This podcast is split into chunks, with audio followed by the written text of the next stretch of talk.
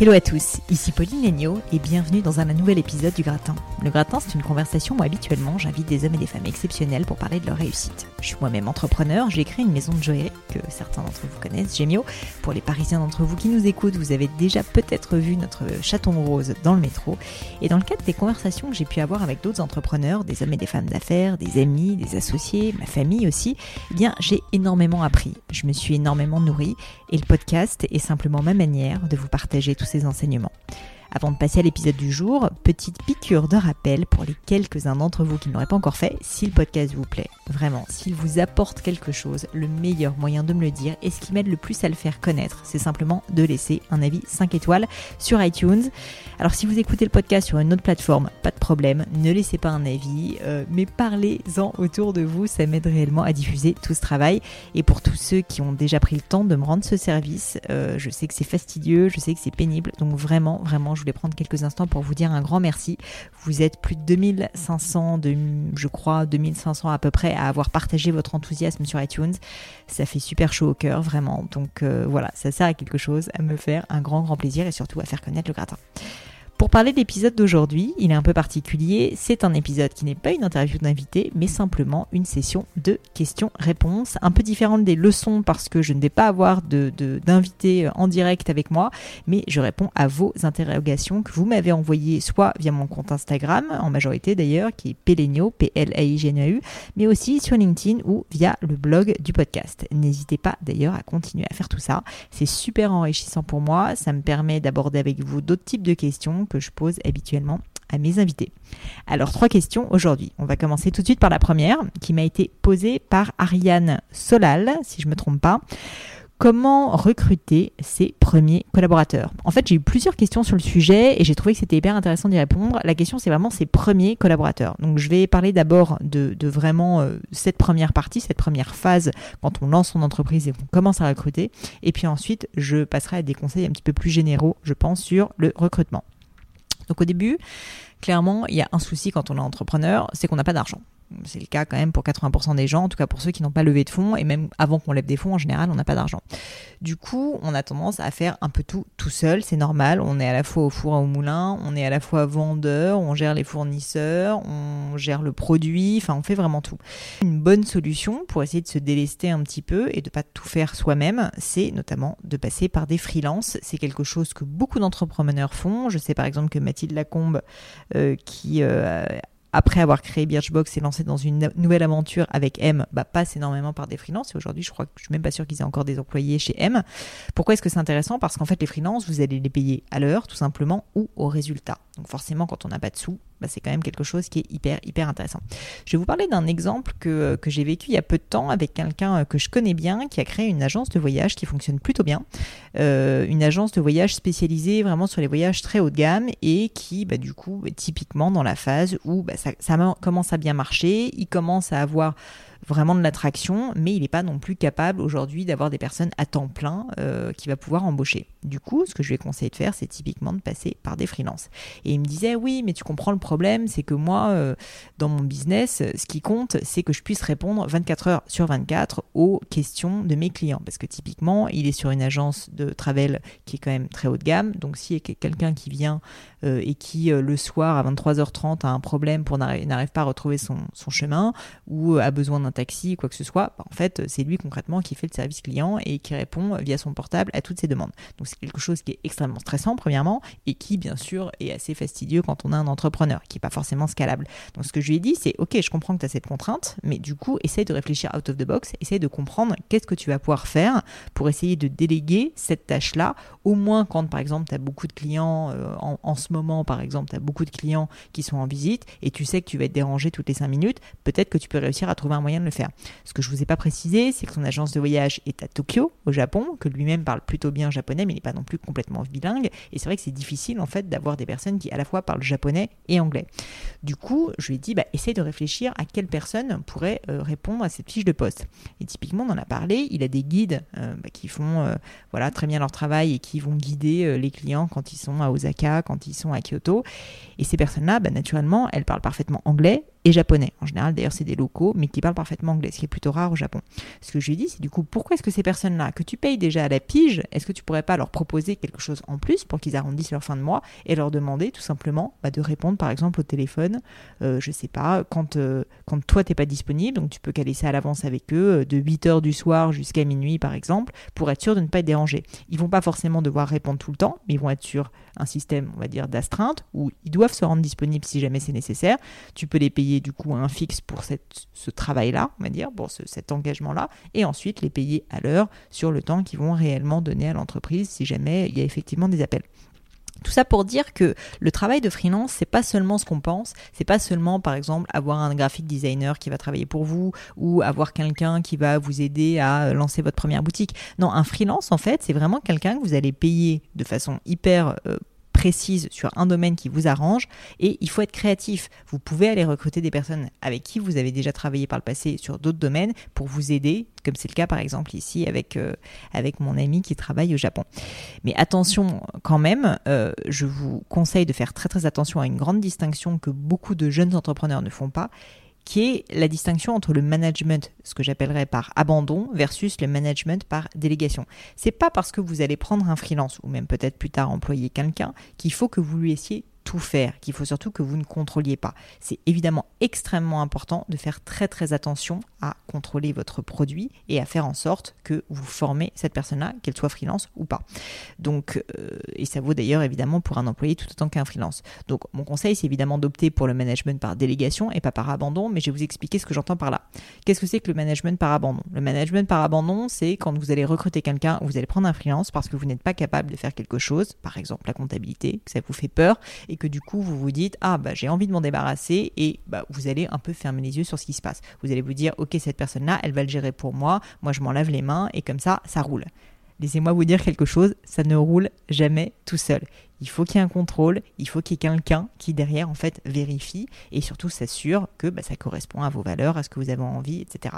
Parce que cette personne-là, mine de rien, bah, c'est pas sa boîte, c'est pas sa vie, c'est quelqu'un qui est payé pour le faire et qui même si elle a beaucoup de bonne volonté, au bout d'un moment, si vous la chargez trop, si elle trouve d'autres fournisseurs, d'autres clients pardon, qui euh, peut-être lui font gagner plus d'argent, bah, va peut-être vous laisser tomber. Et là, c'est le drame, c'est typiquement dans ce genre de cas qu'on se retrouve parfois malheureusement à fermer sa boîte quand on a trop délégué par abandon et qu'on s'est laissé complètement dépasser.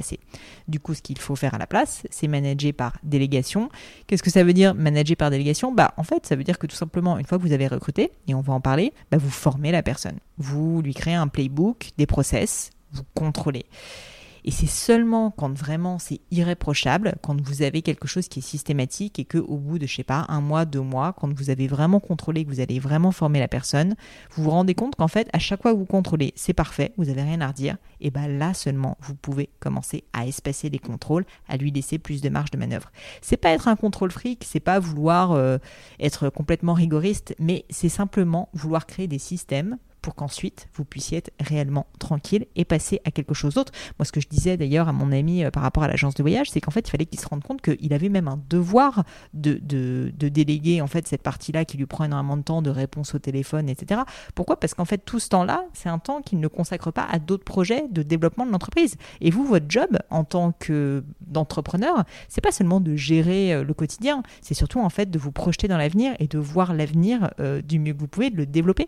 Donc c'est hyper hyper important que vous arriviez à vous libérer du temps euh, pour, euh, pour réussir à faire ça. Et parfois, je pense que quand on est entrepreneur, on aime bien faire, donc on a un peu tendance à tout le temps vouloir faire soi-même les choses. Je pense que c'est hyper, hyper important d'apprendre à déléguer, et donc déléguer, non pas par abandon, mais par délégation.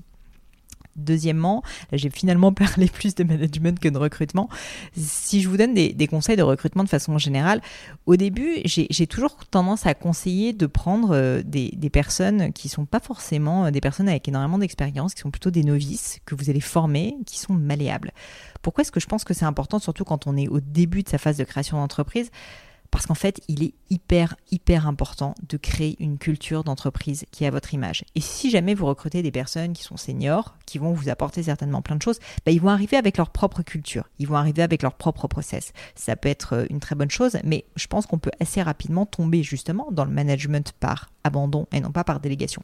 Donc au départ, moi j'aurais tendance à créer vraiment un, cercle de premiers employés qui sont des personnes, bah, qui sont des personnes que vous allez former à votre image, avec les process que vous avez voulu mettre en place avec la, vision que de votre entreprise que, que vous avez eue et non pas ben, finalement une vision que peut-être parfois ils vont vous apporter. Donc pour moi, c'est une première chose qui euh, évidemment n'est pas forcément partagée universellement, mais, euh, mais on l'a pas mal appliqué chez Gemio et je pense que c'était une bonne chose. Je le conseille, euh, je le conseille évidemment, mais c'est pas pour autant qu'il faut ne pas réfléchir à ce que la personne va faire concrètement. Évidemment, quand vous recrutez quelqu'un, au-delà de savoir quel type de personne vous allez recruter, ben, en fait, il faut réfléchir à la fonction. Et souvent, d'ailleurs, quand on recrute au début, on a un peu tendance, une fois de plus, à manager par l'abandon, c'est-à-dire à dire, ok, il y a certaines tâches que je peux déléguer parce que ça me prend du temps, et bah, finalement recruter une personne qui a un peu une espèce de bras droit général, qui va tout autant expédier des colis que faire un peu de compta, que démarcher des clients, que répondre aux services clients, enfin qui va être un peu touche à tout. Ça, honnêtement, c'est forcément une mauvaise recette. Je vous le dis tout de suite, et on l'a fait chez Gemio, et c'était une mauvaise recette, donc j'ai appris de mes erreurs et je peux vous donner ce conseil. Il faut vraiment réfléchir tout de suite en termes de fonction dans votre organisation. Et pour ça, bah, il faut avoir une sorte d'organigramme. Il faut que vous réfléchissiez à ce que dans 5 ans, ce que dans 3 ans, votre entreprise devrait avoir comme type d'organisation, et ensuite, ensuite remplir les cases. Donc par exemple, vous vous dites que bah, vous êtes une entreprise, je ne sais pas, qui vend des, euh, tartes, qui vend des euh, gâteaux euh, avec une boutique, bah, il faut un CEO, quelqu'un qui va prendre les décisions finales, qui va organiser, qui va développer l'entreprise. Il faut peut-être quelqu'un pour gérer le marketing, c'est-à-dire quelqu'un qui va aller démarcher des clients, qui va trouver de nouveaux clients. Et il faut quelqu'un pour gérer des opérations, quelqu'un qui va vraiment être plus sur la partie, bah, faire en sorte que les clients soient satisfaits et que vous arriviez à faire les bons gâteaux dans le bon temps, le bon délai. Bah, du coup, quand vous allez recruter votre première personne, plutôt que d'essayer de faire faire à la personne tout autant de la comptabilité que euh, faire en sorte que les gâteaux sortent dans le bon moment, que euh, réussir euh, à, attraper de nouveaux clients, ce qu'il faut naturellement, en fait, c'est juste décider quelle va être la fonction de la personne que vous allez recruter. C'est hyper important parce que vous n'allez pas avoir le même type de profil, bien évidemment, pour aller démarcher des clients et pour gérer rigoureusement des opérations. Donc c'est pour ça que c'est aussi clair, c'est que c'est la seule manière que vous ayez quelqu'un qui ensuite se développe et qui reste de façon pérenne dans l'entreprise. Donc du coup, mettons qu'on va recruter une personne pour cette fameuse boutique de gâteaux qui va, euh, qui va avoir pour objectif de, euh, de, démarcher de nouveaux clients, d'être entre quelque sorte la personne qui va gérer le marketing. Bah, dans ce cas, en fait, c'est simple, il faut faire une sorte de fiche de poste, mais qui soit assez claire, avec premièrement des objectifs. Donc, bah, il faut euh, tel nombre de clients pour telle date. Donc, vraiment des objectifs qui sont très concrets. On appelle ça souvent dans le jargon des KPIs, des Key Performance euh, Indicators. Et donc ça, c'est tout simplement des objectifs quantifiés avec une deadline. Hyper important. Vous avez ces objectifs, vous avez des responsabilités. Donc cette personne, sa responsabilité, sa mission, c'est d'aller vous trouver de nouveaux clients, tout simplement. Et donc à partir de là, vous allez pouvoir commencer à imaginer quel type de personne, quelle est la personnalité d'une personne qui va avoir ses responsabilités. Est-ce que c'est une personne qui est créative? Est-ce que c'est une personne qui au contraire est très rigoureuse? Est-ce que c'est une personne qui est super disciplinée? C'est vraiment très important parce que c'est comme ça que vous allez recruter la bonne personne. Donc une fois de plus, je répète, vous créez d'abord votre organigramme, avant de vous lancer dans un recrutement sans queue ni tête. Vous savez ce que vous voulez recruter réellement. Vous savez la fonction et les responsabilités de cette personne. Et une fois que vous avez fait ça, vous commencez à réfléchir vraiment à quel type de personnalité aurait euh, vraiment du talent pour répondre à ces responsabilités. Une fois que vous avez fait ça, bah, on va pouvoir parler de l'entretien. C'est assez clair. Euh, évidemment, il faut trouver donc la bonne personne qui a ces qualités-là. Donc, euh, mettons toujours bah, notre directeur marketing ou notre futur directeur marketing, qui sera peut-être une personne assez créative, assez commerciale, plus que quelqu'un de forcément très très rigoureux, par exemple. Bah, ce qu'il faut être clair lors d'un entretien, moi j'ai un peu une règle de base qui est qu'il faut être assez carré. Et il faut être carré sur la manière de qu'est-ce qui compte pour vous Il faut vraiment, vraiment que vous disiez à la personne que vous allez recruter quelles sont vos attentes. Donc, qu'est-ce qui est attendu de la fiche de poste Que vous lui partagez évidemment toutes vos réflexions. Donc, bah, quel est le type de personnalité qui va correspondre à ce poste-là? Quelles sont ses responsabilités? Quels sont les objectifs également que vous allez fixer à ce poste? Et aussi, bah, qu'est-ce qui vous pose problème? Qu'est-ce qui n'est pas acceptable pour vous? Qu'est-ce que vous pensez euh, que cette personne ne doit absolument pas faire Sinon, ça va poser un problème à l'entreprise? Enfin, je pense que, évidemment, une fois que vous avez fait ça, donc vous avez pas mal parlé de vous à ce stade, mais c'est important parce que souvent on néglige un petit peu de le faire quand on fait passer un entretien et on demande un peu à la personne pourquoi est-ce qu'elle est là, qu'est-ce qu'elle aime, euh, etc. En fait, si la personne ne comprend pas réellement quelle va être sa mission, ben, si vous voulez, euh, vous pouvez complètement tomber à côté de la plaque et ne pas recruter la bonne personne. Donc, il est vraiment absolument impératif que vous soyez très transparent sur ce qui compte ou pas pour vous. Une fois que vous avez passé cette première étape, Là, vous allez pouvoir comprendre qui est la personne et assez rapidement, en général, vous allez voir s'il y a un fit ou pas et si cette personne correspond justement euh, au type de personnalité que vous aviez pensé recruter. Donc, typiquement, euh, ben, vous allez essayer de comprendre quelles sont ses forces et faiblesses, peut-être par des exemples qu'il a eu dans le passé. Donc, même si c'est quelqu'un qui est encore jeune novice, il a peut-être déjà fait des stages, il a peut-être eu une expérience associative, il a peut-être je ne sais quoi. Et il faut essayer de comprendre, ben, typiquement, quelles ont été ses plus grandes fiertés, les choses qui, ben, lui-même, en fait, l'étonnaient par euh, la facilité avec laquelle il avait pu euh, exécuter. Donc vraiment essayer de comprendre concrètement qu'est-ce que cette personne a comme force et faiblesse notamment par des exemples. Il faut aussi évidemment comprendre ce qui compte pour cette personne et notamment qu'est-ce qui compte dans ce job, qu'est-ce qu'elle a envie d'apprendre, qu'est-ce qu'elle a envie d'apporter, qu'est-ce qu'elle pense qu'elle peut apporter. Je pense que ça c'est aussi un point qui est assez fondamental et qui vous permettra notamment bah, de réellement savoir si cette personne peut être un fit ou pas. Voilà, ça c'est un petit peu les grandes lignes d'un entretien. Et là, je suis restée très focalisée sur un entretien, on va dire, avec quelqu'un qui est quand même encore un, apprenti euh, collègue, c'est-à-dire une personne qui a encore assez peu d'expérience. C'est vrai que vous allez difficilement, euh, pour ce type de personnalité, euh, pouvoir lui demander beaucoup, beaucoup de feedback sur ses expériences sur le passé, etc. Si jamais la personne a quand même eu des expériences par le passé, moi, ce que je vous conseille de faire, c'est aussi bah, de lui demander s'il a des contacts dans, dans l'entreprise dans laquelle il a travaillé précédemment, avec laquelle vous pourriez discuter c'est quelque chose qu'on fait assez peu en France et nous, on, le fait régulièrement euh, chez Gemio et je pense que c'est hyper important de, bah, en fait, tout simplement de corroborer, entre guillemets, ce qui a été dit et de vérifier. Et puis même si la personne, évidemment, euh, qui va vous répondre euh, est plutôt bien intentionné. Je pense que quand on fait passer un entretien, quand on, se recommande de, quelqu'un, on, donne quelqu'un avec qui ça s'est plutôt bien passé en général. Malgré tout, je pense que moi, j'ai jamais eu de cas où j'ai été complètement étonnée après un recrutement de ce qui m'avait, ce arrivait, parce que toujours, toujours, il y a quand même un filigrane de, de, vérité. Il y a toujours voilà des éléments qui peuvent vous mettre la puce à l'oreille sur la, vraie personnalité de la personne que vous recrutez. Donc je pense que c'est aussi un, conseil que je peux vous donner, tout simplement de d'appeler des, des recommandations. Voilà, je pense que j'ai à peu près, euh, j'ai à peu près donc euh, répondu à la question de savoir comment recruter ses premiers collaborateurs. Une fois de plus, c'est pas forcément la même chose de recruter des premiers collaborateurs et des collaborateurs un petit peu plus tard. Donc ça, ça pourrait être une question à laquelle je pourrais répondre plus tardivement dans le podcast, peut-être lors d'une prochaine session. Euh, ce qui est certain, c'est que c'est un métier qui est très très difficile de, de recruter et c'est une vraie compétence donc c'est normal au début si vous vous plantez. Euh, je pense qu'il faut être clair. Euh, c'est pas grave mais il faut surtout apprendre de ses erreurs comme d'habitude. Et très souvent en fait quand on se trompe c'est vrai qu'en France on n'a pas forcément la, liberté euh, d'avoir euh, énormément de marge de manœuvre. Ensuite ça peut coûter assez cher. Bah, si jamais on a quelqu'un avec lequel ça se passe mal. Donc ce que je vous conseille de faire et puis surtout c'est une perte de temps c'est un stress enfin c'est une perte d'argent aussi qui est colossale. Donc ce que je vous conseille de faire c'est Faites du mieux que vous pouvez, évidemment, comme je l'ai expliqué pour l'entretien, pour le recrutement, après pour la formation, parce que même si vous avez recruté la bonne personne et que vous la formez mal derrière, bah, en fait, ça peut ne pas fonctionner. Et si jamais, malgré tout ça, ça ne fonctionne pas très bien, bah, évidemment, mon conseil, c'est de faire en sorte que, bah, voilà, que vous vous libériez euh, l'un et l'autre, parce que c'est un contrat, mine de rien, euh, d'un fardeau qui est que ça fonctionne pas. À terme, ça fonctionnera encore moins bien. Quand il commence à y avoir un doute dès le début, euh, je peux vous dire que mon expérience et l'expérience de tous les entrepreneurs avec lesquels j'ai parlé, c'est que malheureusement, en fait, les problèmes ne font que s'empirer avec le temps, parce qu'avec le les stress, les responsabilités, ben, le fait qu'on perd confiance aussi, ça devient de plus en plus difficile. Donc, faites-moi plaisir et rendez un service à la personne que vous avez mal embauché euh, ou mal formé et libérez-la euh, plus tôt que plus tard parce qu'ensuite ça devient réellement très très difficile à gérer. Voilà pour la première question. J'espère euh, y avoir répondu Ariane et je vais maintenant passer à la deuxième. Alors la deuxième question en fait j'ai eu pas mal de questions liées au stress de façon générale et à la gestion du stress. Ça m'a un petit peu étonné pour être honnête mais du coup je me suis dit que j'allais répondre. Et alors j'ai une question notamment de quelqu'un qui est un jeune homme, je pense, qui s'appelle sur Instagram JUM, donc G-I-U-M-H, qui me dit comment gères-tu une situation professionnelle stressante sans paniquer? Carrément sans paniquer. Donc, euh, bah merci pour ta, pour ta question déjà, JUM. Euh, et j'ai réfléchi un petit peu avant de, de, répondre à cette question et de vous, vous faire euh, voilà mon intervention. C'était tout simplement, euh, je me suis dit, mais au fond, qu'est-ce que c'est que le stress? Déjà, il faut essayer de comprendre ce que c'est.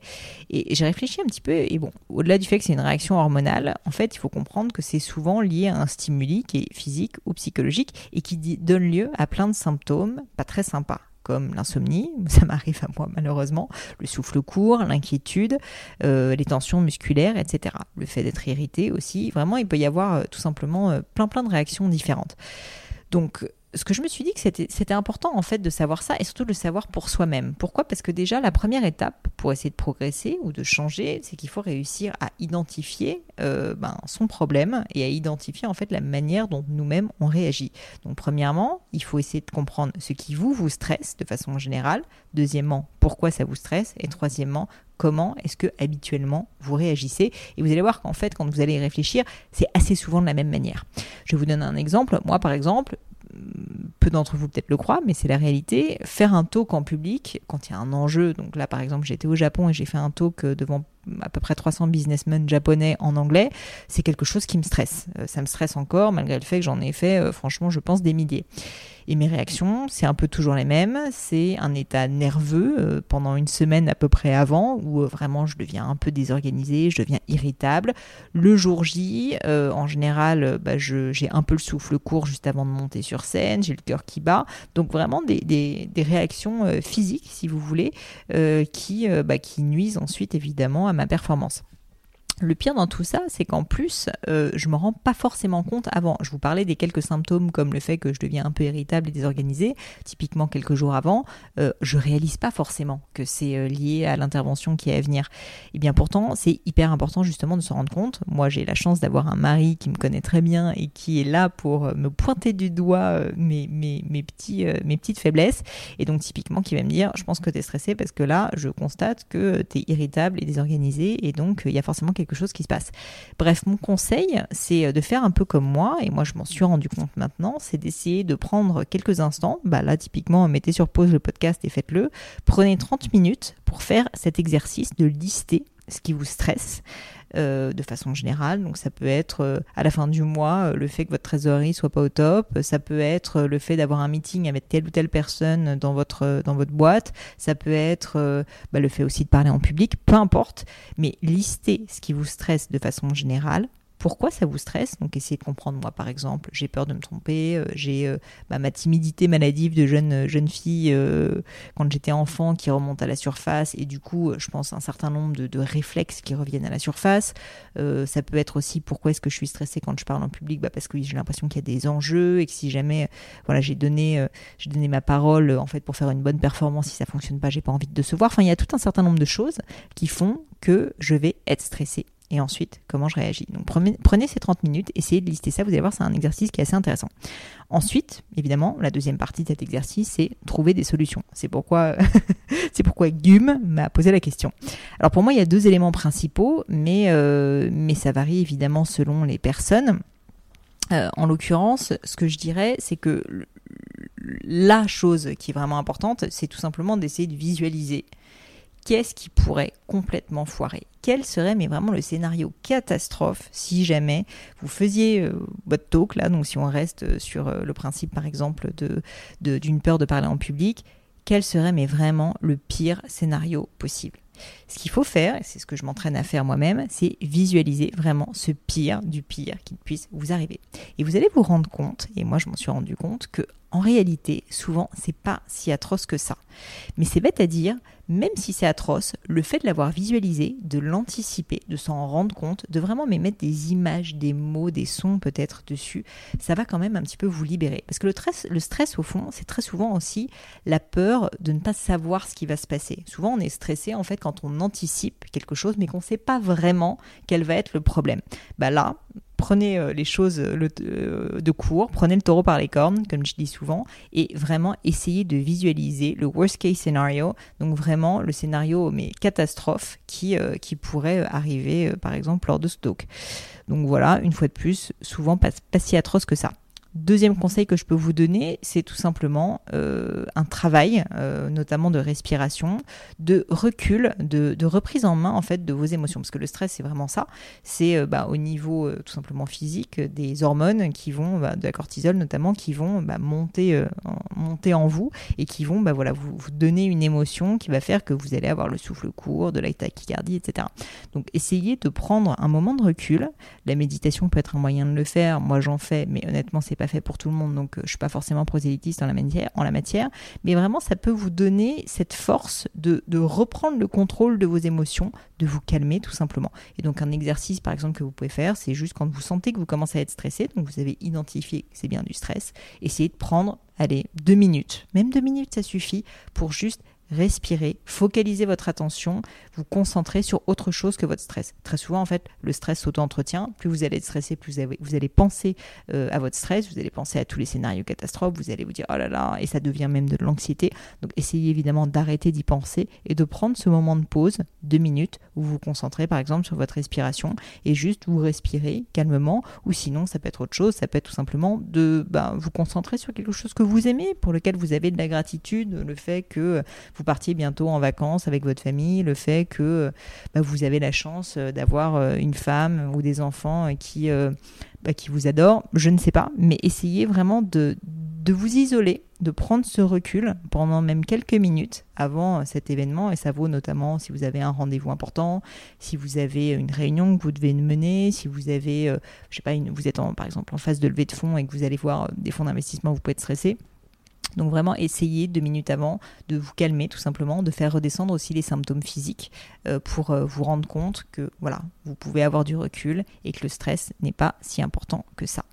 Et le troisième élément qui je pense est en fait le plus important, je garde le meilleur pour la fin, c'est tout simplement la préparation. Il n'y a quand même pas de secret. Si jamais vous êtes stressé, il faut que vous vous prépariez. Parce que si vous êtes stressé, c'est que bah, vous anticipez qu'il risque d'y avoir un problème, qu'il y a un enjeu qui est important pour vous. Donc là, j'ai envie de dire préparation, préparation, préparation.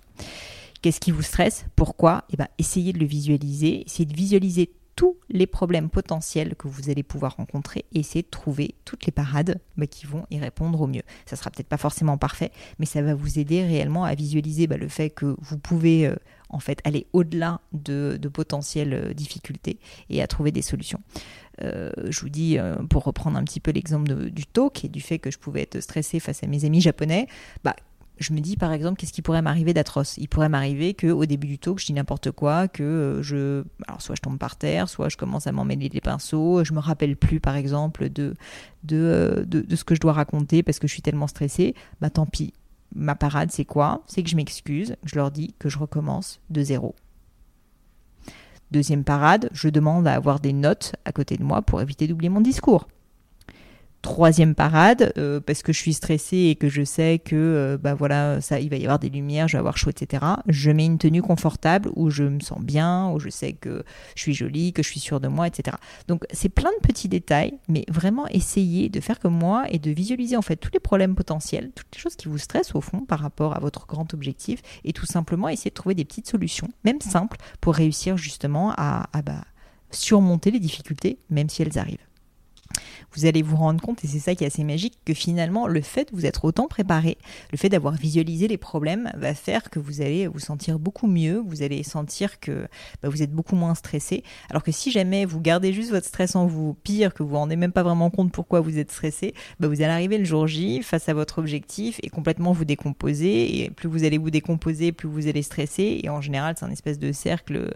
terrible dans lequel on, on rentre qui devient une catastrophe. Donc vraiment, vraiment, si jamais vous êtes stressé, mon conseil, et c'est le conseil donc, que je donne à Guillaume, euh, Guillaume pardon, qui me posait la question, c'est euh, pas de vous laisser dépasser par le stress. Évidemment, c'est normal de stresser, c'est pas grave et c'est complètement humain. Il y a des personnes qui stressent plus que d'autres, mais je pense que personne ne stresse pas. Et même moi, comme je vous disais, c'est pour ça que j'ai pris cet exemple, alors que je fais quand même vraiment beaucoup de talk, je continue à être stressé par ça, bah, c'est pas pour autant que vous n'allez pas réussir à performer correctement, et je pense j'espère que c'est souvent mon cas, euh, mais tout simplement parce qu'en fait, bah, je m'équipe, euh, je fais en sorte justement de m'organiser de telle sorte que j'arrive à répondre au mieux au stress, et ça devient presque jouissif en fait, c'est ça qui est assez sympa, c'est que quand vous êtes stressé en amont, bah, c'est parce que vous avez un objectif qui est important, qui compte pour vous, et du coup, bah, quand vous y arrivez après, vous avez d'autant plus de fierté. Donc je dirais que c'est hyper important de réussir à maîtriser euh, ce sujet du stress, et à ne pas se laisser complètement bouffer par lui parce que les insomnies, tout ça, c'est très bien, mais, euh, mais ça fait qu'on n'arrive pas euh, à être très efficace professionnellement. Donc voilà, si je reprends les conseils,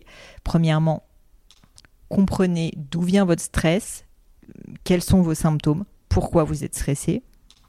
Deuxièmement, mettez en place des solutions. Donc, premièrement, ben, vous, allez, euh, vous allez visualiser le pire. Vous allez travailler votre respiration, prendre du recul juste avant le moment qui, qui vraiment est le moment le plus stressant et en amont de la préparation, de la préparation avant tout. Donc voilà, j'espère avoir répondu à ta question Guillaume, et puis euh, tiens-moi au courant, j'espère surtout que tu vas réussir à, à trouver des solutions à ton problème. Alors, je vais enchaîner maintenant avec la troisième question qui était aussi euh, assez intéressante et surtout, pareil, euh, j'ai eu beaucoup de, beaucoup de personnes qui m'ont posé cette question euh, de plein de manières différentes. Alors, j'ai choisi une question de Didi Beer, D-I-D-I-B-Y-R, mais qui n'est pas la seule personne à m'avoir demandé ça, qui me dit quand à quand des podcasts sur la méthodologie, l'organisation, le management de soi-même. Donc une question euh, finalement sur l'organisation personnelle, sur euh, ben, comment réussir à gérer, et c'est aussi cette manière-là dont les personnes me posaient souvent la question, comment réussir à gérer autant d'activités, on va dire en parallèle, entre le sport, euh, le podcast, la vie d'entrepreneur, la vie de famille, les amis, etc. Donc comment réussir à s'organiser tout simplement pour faire tout ce qu'on veut? C'est une super question et j'espère qu'elle parlera à beaucoup d'entre vous.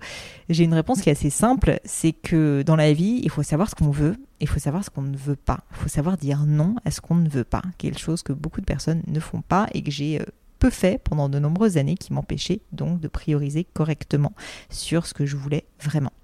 Alors si je commence par euh, parler de ce qu'on veut, qu'est-ce que ça veut dire? Vous pouvez d'ailleurs écouter euh, un épisode que j'ai fait à ce sujet qui était l'épisode 14 du podcast, où de mémoire je parlais pas mal euh, d'objectifs de, vie, de comment se fixer des objectifs de vie, comment savoir quels sont les objectifs qui comptent réellement pour nous.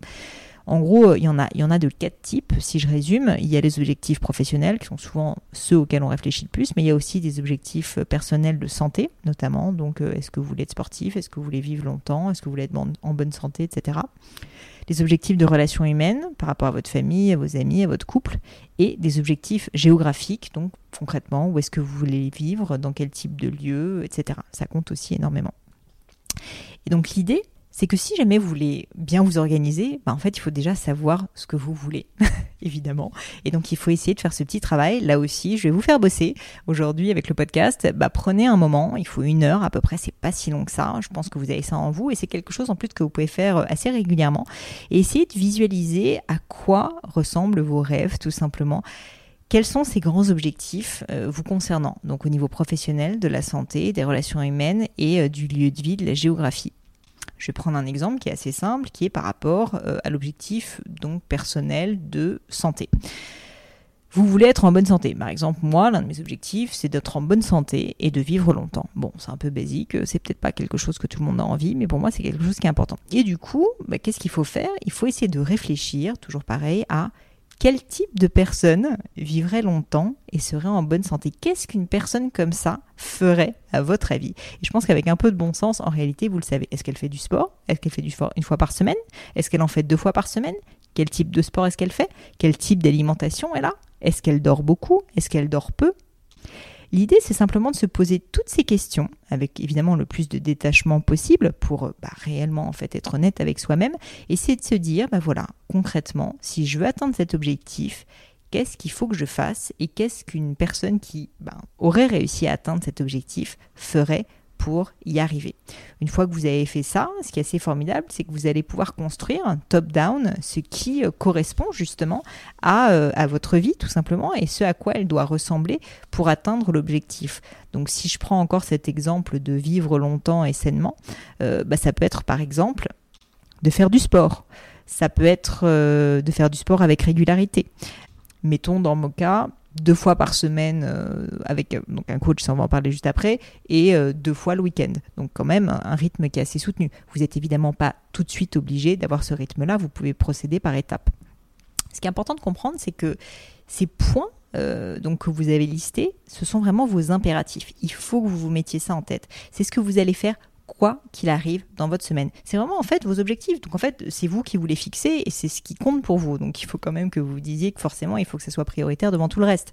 Donc quoi que vous fassiez, il faut vraiment que vous soyez très clair sur ces quelques objectifs, ces quelques moments qui comptent réellement pour vous ou dans votre semaine. Une fois que vous avez fait ça, bah, vous allez pouvoir penser quand est-ce que vous faites ces moments, où est-ce que vous faites ces moments, avec qui vous faites ces moments je prends encore euh, l'exemple donc euh, du sport. Bah, typiquement, moi j'ai fait le choix de faire du sport quatre fois par semaine, c'est ce que je vous disais. Je l'ai noté dans mon agenda, donc c'est le lundi, le jeudi, le samedi et le dimanche. Je peux en faire plus si je veux, mais en tout cas, ces quatre moments-là sont des moments qui sont absolument impérativement dédiés au sport. Je sais quand je le fais, donc le lundi par exemple, et je sais à quelle heure je le fais. Je l'ai noté également dans mon agenda. Il faut être précis. Ça va pas se faire tout seul. Donc c'est à 6h30 du matin parce qu'ensuite je vais au travail. C'est une heure. Je sais où je le fais, en bas de chez moi. Je sais avec qui je le fais. En l'occurrence, j'en parlais tout à l'heure avec un coach deux fois par semaine et seul deux fois par semaine. Et voilà, donc allez très très loin dans le détail parce que c'est ça qui va vous forcer ensuite à réellement faire les choses. Si jamais vous restez imprécis, vous allez dire oui oui, euh, moi je veux être sportif, donc il faut que je fasse du sport. Mais ça veut rien dire faire du sport. Vous n'allez jamais le faire.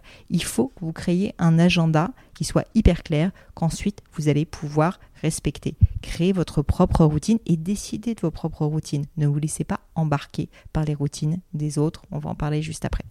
Donc, comme je le disais, ce qui est très important, c'est qu'une fois que vous avez décidé votre rythme, avec qui où est-ce que vous allez faire ces choses, eh bien, il faut tout simplement le noter dans un agenda, évidemment. Ayez un agenda papier ou un agenda digital s'il le faut, peu importe, mais notez-le dans un agenda et notez-le toutes les semaines. C'est quelque chose qui est un impératif, on l'a dit. Par ailleurs, comme vous allez forcément être indiscipliné, et c'est normal, je le suis aussi, c'est pas de votre faute, c'est comme ça, l'humain est euh, quelqu'un de formidable, mais c'est aussi quelqu'un d'extrêmement feignant, et eh bien par moment, vous allez trouver des excuses. Et eh bien pour ça, il n'y a qu'une seule parade, c'est qu'il faut trouver un système qui va vous forcer tout simplement à respecter vos engagements que ce soit un coach, c'est ce que j'ai choisi de faire deux fois par semaine parce que se lever à 6 heures du matin, c'est quand même pas facile. Donc quand on a un coach qui débarque en bas de chez soi, on n'a tout simplement pas, le choix et on est obligé de le faire. Que ce soit un ami, parce qu'avoir un coach ça peut coûter cher, donc pourquoi pas avoir juste un ami avec lequel bah, vous fixez un rendez-vous à l'avance et finalement vous allez vous créer comme ça cette routine à deux. Est-ce que c'est que vous allez tout simplement payer à l'avance des cours par exemple et que vous savez que vous avez cette pression en fait de vous être engagé financièrement? Réfléchissez-y mais vraiment essayez de vous dire que quoi qu'il arrive, vous allez être indiscipliné, vous allez de temps en temps être fatigué, vous n'aurez pas envie de le faire, vous allez vous trouver des excuses. Eh bien, un moment où vous êtes un petit peu motivé quand vous réfléchissez justement à créer vos propres routines et imaginer qu'est-ce que votre vie devrait être, eh bien, à ce moment-là, je vous en supplie, soyez lucide et dites-vous qu'il faut que vous trouviez un système pour vous forcer à respecter vos engagements. Donc ça, c'est la première partie, c'est vraiment essayer de comprendre ce qui compte pour vous, pour organiser votre vie, euh, votre vie tout simplement, et mettre en place les outils pour réussir à le respecter. Mais il y a une autre partie qui est très importante et que souvent on néglige, qui est la partie de dire non à ce que vous ne voulez pas réellement. Surtout dire non à ce qui peut être sympathique mais qui est envahissant et qui n'est pas vraiment de votre fait. On a tous eu des cas où on, bah, en fait, on est content de rendre service à nos parents, nos amis, euh, nos collègues. On a un rendez-vous avec un potentiel fournisseur qui est sympa, on ne sait pas trop ce que ça va donner. On est invité à une intervention où on ne sait pas trop si ça va être utile ou pas, mais bon, on se dit que pourquoi pas au final. Et bon, bah du coup, si on fait ça, on va peut-être pas pouvoir aller faire son sport le lendemain matin. Globalement, il y a deux règles à suivre. La première, c'est qu'il faut dire non à 80% des sollicitations. Pourquoi? Parce que sinon, en fait, vous n'allez plus être en charge de votre propre agenda, mais vous allez vous laisser porter par les objectifs et les agendas des autres. C'est ça qu'il faut réaliser. C'est que vous ne serez plus maître de, votre propre vie. Les autres seront maîtres de votre vie. Et c'est pas mal intentionné de leur part en général. C'est pas qu'ils sont méchants, c'est pas qu'ils vous veulent votre mal. C'est tout simplement qu'en fait, bah, ils ont leurs propres objectifs et que du coup, bah, pour les suivre, ils vont vous demander votre aide. Et si vous dites oui à tout, bah, en fait, vous allez vous laisser complètement envahir. Vous allez vous laisser complètement bouffer. Donc mon conseil, c'est assez simple. Quand je dis dire non à 80%, c'est tout simplement en fait une règle que j'essaye d'appliquer au quotidien. C'est si ça n'est pas réellement important, que ça ne sert pas réellement votre objectif, ou tout simplement que ça vous fait pas envie, parce que parfois vous pouvez juste avoir très envie de quelque chose sans raison.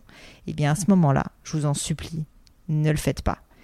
Évidemment, je vous dis pas de dire non de façon méchante en mode euh, rien à foutre. Non, Faites-le avec grâce. Apprenez à dire non avec grâce. Expliquez pourquoi vous ne le faites pas. Expliquez que vous avez bah, vos priorités et que malheureusement bah, vous avez trop de sollicitations et que vous ne pouvez pas dire oui à tout. Essayez d'être euh, voilà le plus euh, cordial possible en le faisant. Mais je vous en supplie, apprenez à vous respecter, apprenez à respecter vos objectifs et dites non aux 80% des sollicitations ou des événements extérieurs qui ne répondent pas à vos objectifs. La deuxième règle, pour ne pas se faire envahir, elle est également très simple, et c'est plus un petit truc en réalité qu'une règle, c'est d'avoir un moment qui est un moment de prise de recul. Je pense que ces moments sont toujours très importants. Moi, je le fais une fois par semaine pour vous assurer justement que vous n'êtes pas en train de vous faire dépasser. Même si vous avez votre règle des 80%, même si vous avez dit non à la plupart des sollicitations extérieures, peut-être qu'en fait, vous, avez quand même dit oui cette semaine à pas mal de choses, et que du coup, vous allez être dépassé. C'est pas grave dans l'absolu d'être dépassé une fois de temps en temps, mais je pense qu'il faut quand même apprendre à essayer de s'auto-contrôler et essayer de mettre en place justement toujours pareil un système parce qu'on est faillible en tant qu'humain. Et donc ce que je fais moi personnellement, c'est qu'une fois par semaine, et c'est en général le dimanche, quand je sais que je vais avoir un moment tranquille, je prends 30 minutes. C'est pas très long à faire, donc c'est pas quelque chose qui va vous bouffer, qui va vous bouffer votre semaine, mais je prends à peu près 30 minutes pour essayer de regarder mon agenda de la semaine, pour regarder tous les rendez-vous que j'ai et pour, bah, si j'estime que j'en ai trop calé, qu'en réalité j'ai été complètement euh, irréaliste, que je vais pouvoir les décaler, je vais m'excuser platement, je vais dire que j'ai été irréaliste, que j'ai trop de rendez-vous et que si je suis présente, bah, je serai pas bien présente parce que je serai stressée, que j'aurai trop de choses à faire, etc. Donc je suis honnête, mais euh, je le fais en amont et donc une fois par semaine, j'essaie de faire ça. Malheureusement, bah, du coup, souvent c'est reporté. Ce qu'il faut, c'est essayer de se reposer la question à ce moment-là. Est-ce que ce rendez-vous, c'est quelque chose qui compte réellement pour moi ou est-ce qu'en fait, je me suis emballée, j'ai dit oui, mais je me suis fait avoir et que, ben, en réalité, c'est pas réellement une priorité pour moi. Donc, ce moment de recul, c'est un moment de contrôle, tout simplement, où vous allez pouvoir reprendre en main à nouveau votre semaine et votre vie pour euh, bah, pouvoir euh, aller vers votre objectif et non pas vers l'objectif des autres. Voilà, c'est terminé pour aujourd'hui. J'espère avoir répondu euh, à mes trois questions correctement. N'hésitez pas à me dire si l'épisode vous a plu, s'il vous a été utile. Comme d'habitude, si vous cherchez les notes de l'épisode avec toutes les références, que ce soit les outils ou les livres que je cite, c'est simple. Vous pouvez aller sur euh, le gratin, donc le-du-6 gratin.fr, rubrique podcast, sur l'épisode du jour. Aussi, si vous souhaitez me contacter pour me poser d'autres questions, ça m'intéresse énormément d'ailleurs d'avoir vos feedbacks comme d'habitude sur ce type de format qui est un petit peu différent. N'hésitez pas à le faire directement sur Instagram en particulier, LinkedIn ou Twitter. On me retrouve assez facilement. C'est Pelenio, P-L-A-I-G-N-E-A-U sur Insta et sur Twitter. Et c'est Pauline Legno sur LinkedIn. Comme à chaque fois, vraiment mille merci d'avoir écouté jusqu'ici. J'ai euh, encore plein de questions qui m'ont été posées auxquelles j'ai pas répondu. Mais si le format vous plaît, n'hésitez pas. N'hésitez pas aussi euh, à me poser vos questions pour la leçon plus court, comme vous savez. Euh, et, voilà, si vous appréciez le travail, comme d'habitude, un petit mot une note sur iTunes, le fait d'en parler autour de vous, ça compte beaucoup, ça compte pour moi en tout cas. Merci à tous et je vous dis à la semaine prochaine pour un nouvel épisode.